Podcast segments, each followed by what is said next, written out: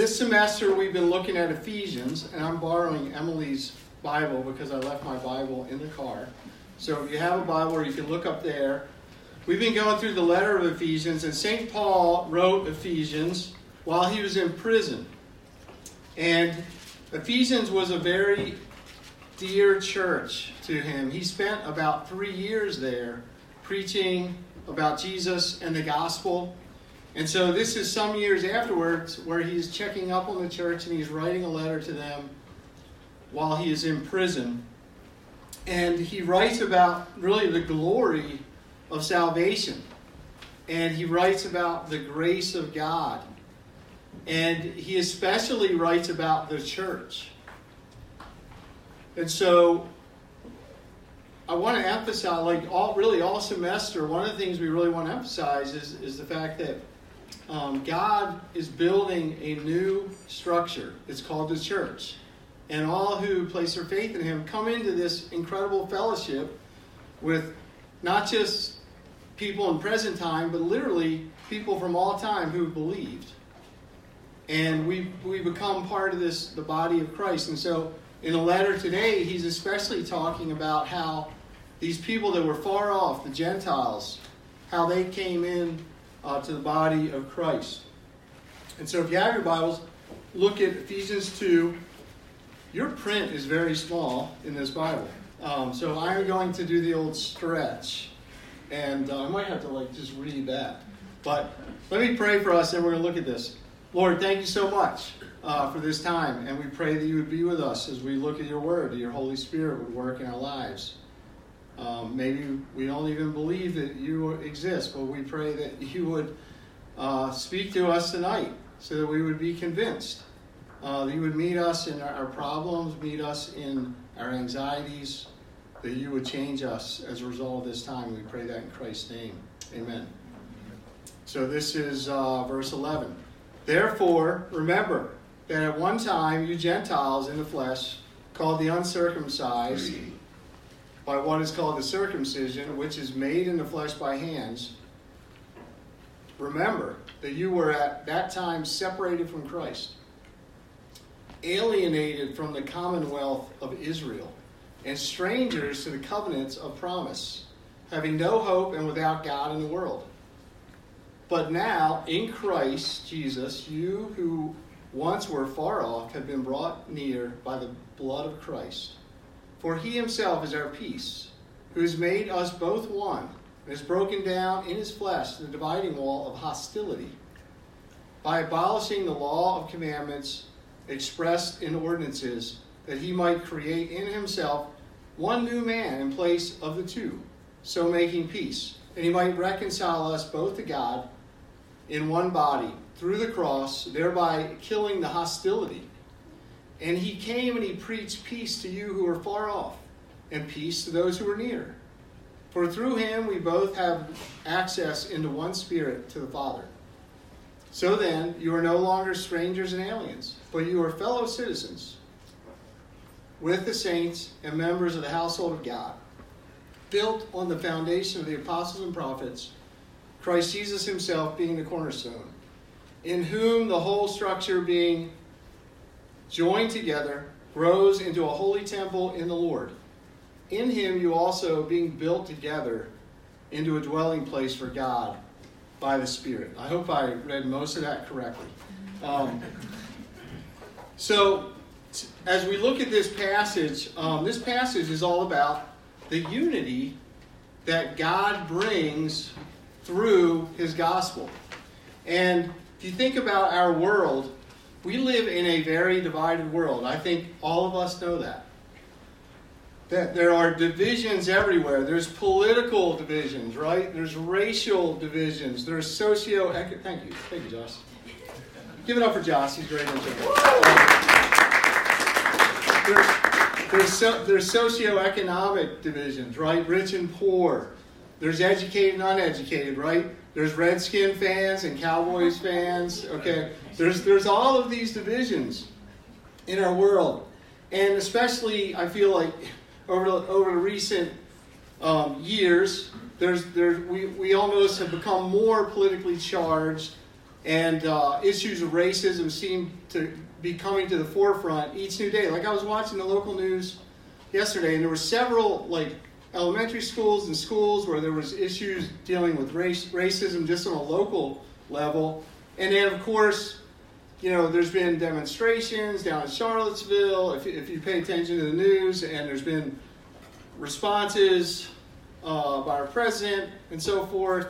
And so we, we live in a country that has had a history of some 350 years of slavery, right?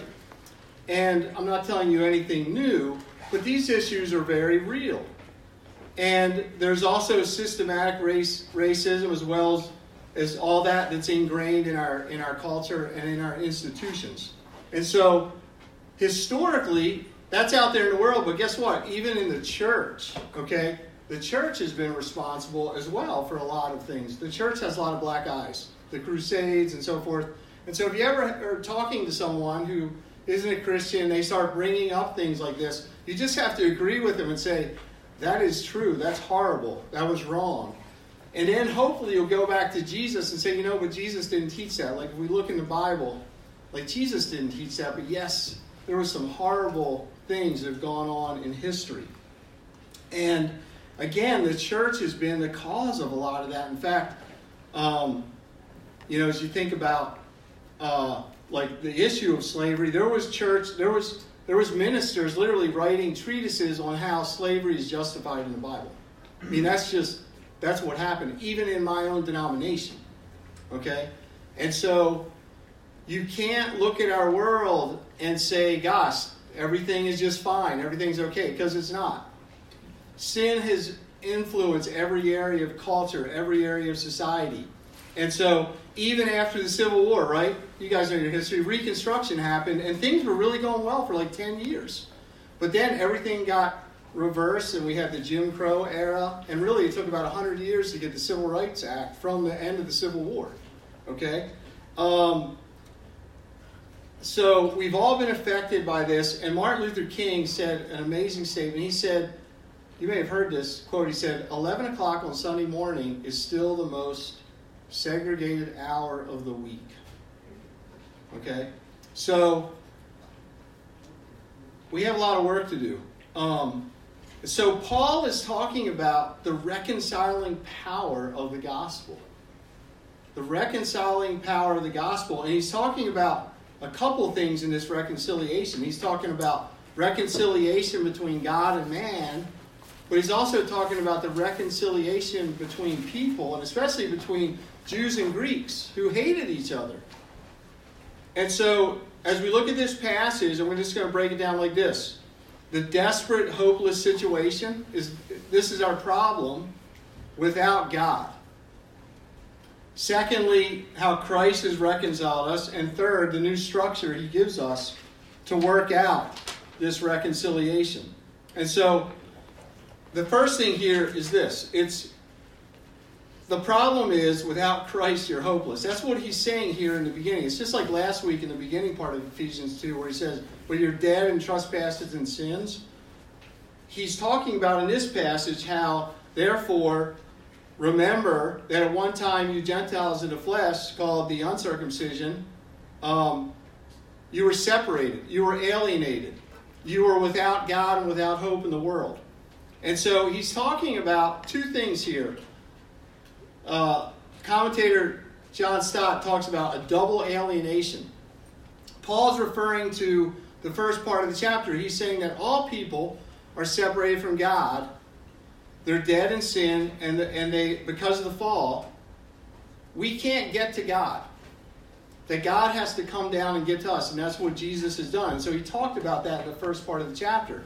But now he's talking about this double alienation that Gentiles have because they were separated also from the Jews. And Paul is reminding the, the Ephesians that before they heard the gospel and believed, they were totally separated from both God, single, single alienation, and also from the Jews where the promises of God were. And so you might wonder, well, like, why did God come to the Jews first. Okay, so in the Bible, if you go back to Genesis, we have God coming to Abraham, and he makes a covenant with Abraham. But guess what? Abraham was a Gentile. Abraham worshiped the moon god, and he lived in a place called Ur of the Chaldeans. Now, God came to Abraham, and Abraham believed God, and he became the very first covenantal person who is going to then be the father of the Jewish faith. Abraham, Isaac, Jacob. Jacob's called Israel. And so this is the heritage of the Jewish people.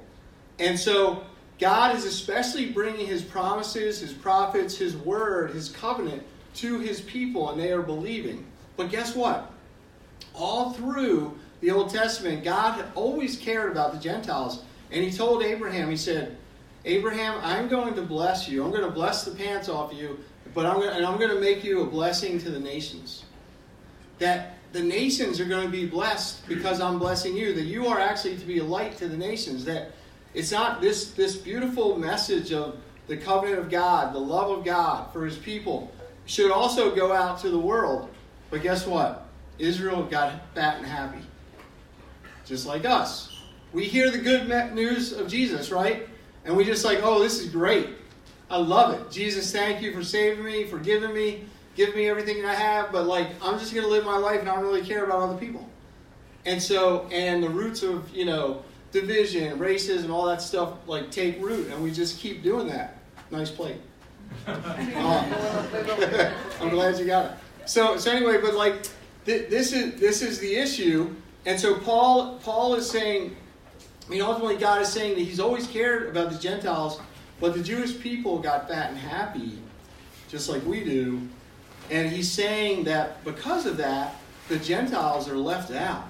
He's saying that you're hopeless, you're separated from Christ, you're alienated from the commonwealth of Israel, you're strangers to the covenant, no hope without God in the world. And so, this is the situation of the Ephesians before Paul comes and preaches the gospel to him. But the point is, is that God had always cared about the Gentiles. And now you see that when Jesus comes on the scene, he is preaching the gospel and he talks about, and he, you know where he preaches a lot in the beginning? He goes to Galilee. Galilee to the north of Israel. Guess what? There was a lot of Samaritans there and also a lot of Gentiles there. So he's preaching the gospel both to Jew and Gentile. And in, in Isaiah, talks about Galilee of the Gentiles.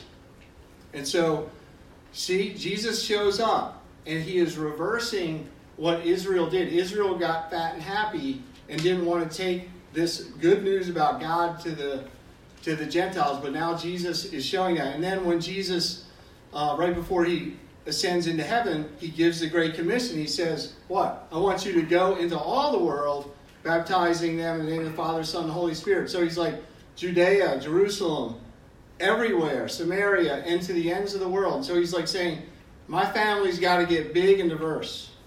Every tribe and tongue is going to be in heaven. And so Revelation is all about that the diversity of God's people who are all unified in Christ. And so the question is do we have that view of those outsiders? Because let's relate this to the church. Because we are the Israel people. If we believe in God, we're connected to Abraham. We're the Israel of God. And so the, the question is do we care about outsiders? Do we care about those who've never heard? Do we love them? Do we pray for them? Do we seek to like have opportunities? So I'm talking about roommates. I'm talking about family members. I'm talking about people that you run into contact with. God's put you there for a reason to be a light to those people uh, for His gospel. Because without Jesus, they're hopeless. Without Jesus, they're separated. You have the message. I have the message. I'm preaching to myself as well. So the second thing is here what has Christ done? Well, he's reconciled these Gentiles into the body of Christ. He says in verse 13, this is the main verse. But now in Christ Jesus, you who were once far off, Gentiles, have been brought near by the blood of Christ. This is the key verse. He's saying to you, Ephesians, you Gentiles, you're now brought in. So the promise to Abraham is fulfilled in Christ. Uh, when Isaiah said, I will make you a light for the nations, and my salvation may reach the end of the earth. And so here, here's what the blood of Christ has done. It's very powerful. It's brought us near, he says. They were separated, they were out of it. In fact, the Gentiles couldn't even come into the temple. Um, the Gentiles couldn't come into the temple. In fact, there was a sign that said, if you go beyond this, you will not just be no trespassing, but you will be executed.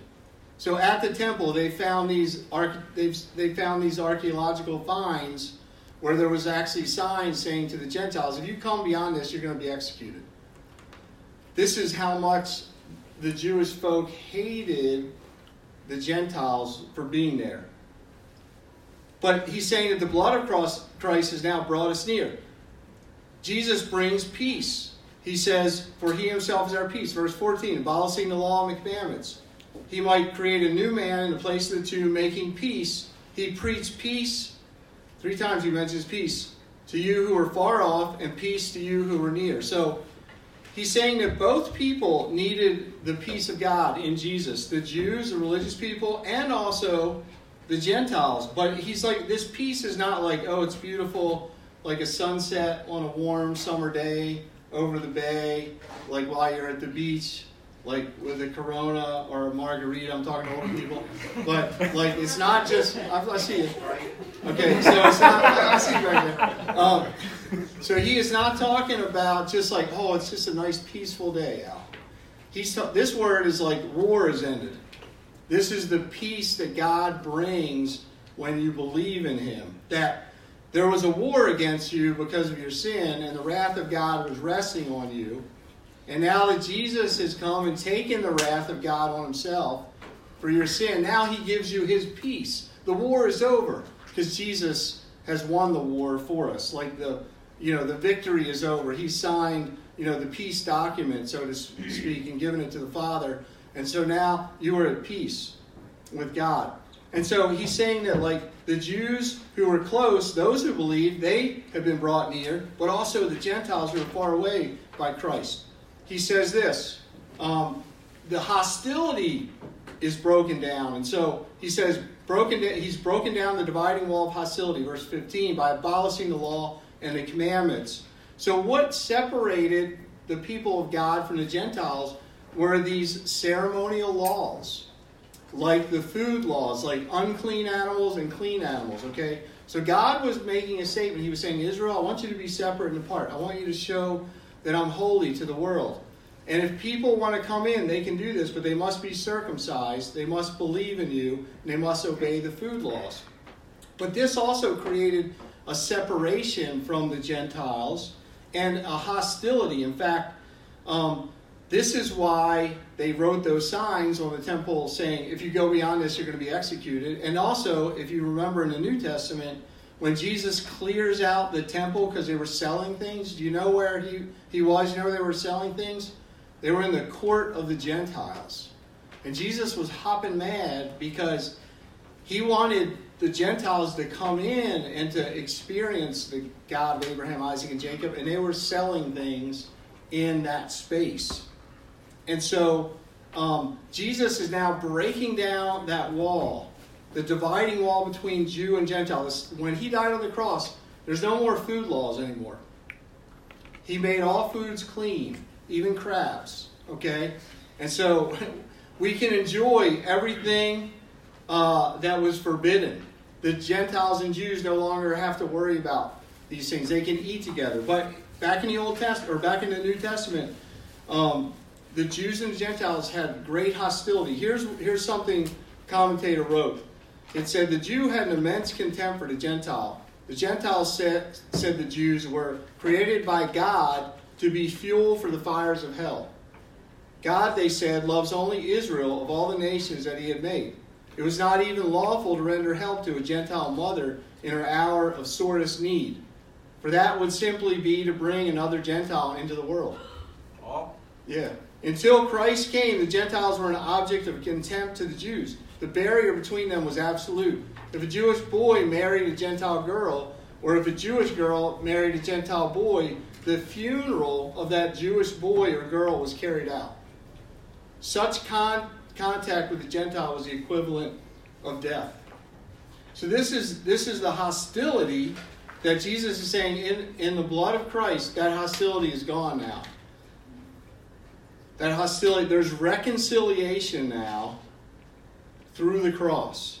That these people that hated one another can come together into one new man because Jesus died and his blood was shed. There's power in his blood to get rid of these differences and to humble both sides, okay?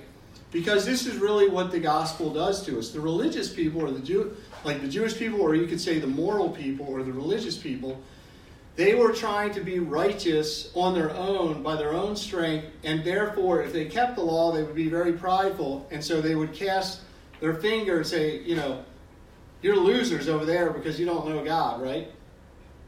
And so there's pride in the keeping of the law, and there's pride in the religious, and there was pride in the Pharisees, right? And Paul knew all this because he was he hated the Gentiles, and uh, and he hated the Christians who he considered like worse than the Gentiles, and he was putting them to death.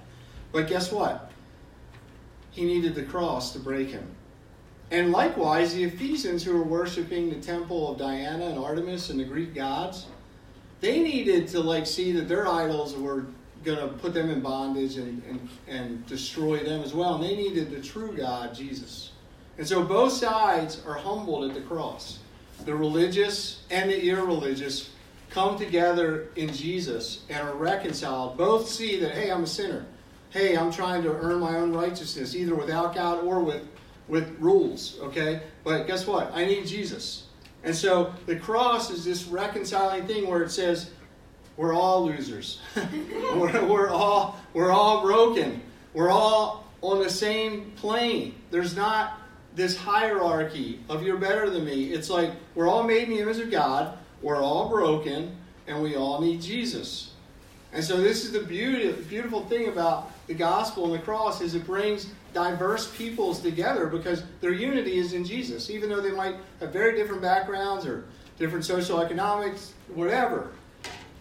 We come together in unity because we're both in Christ. This is this is the glory of the church. And so when people see like diverse peoples coming together, friendships building, worship happening, like that's powerful to the world because the world gets together because maybe they all like the same thing or they all Super Bowl. have Super Bowl, mm-hmm. yeah. or they have the bank, same bank account, or they, they go to this club, or they whatever. Like right, we we all team up to you know birds of a feather flock together, or whatever.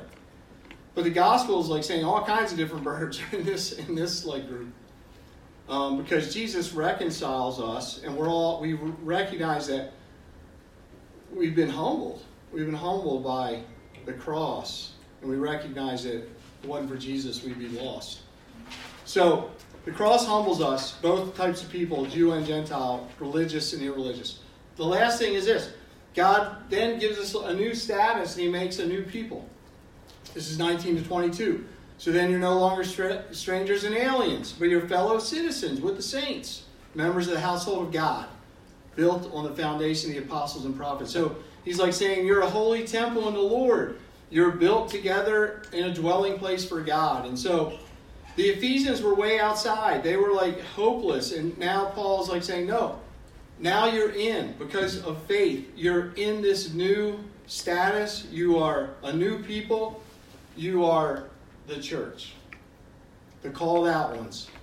And the structure is you're connected with the Lord Jesus Christ as the cornerstone, the foundation.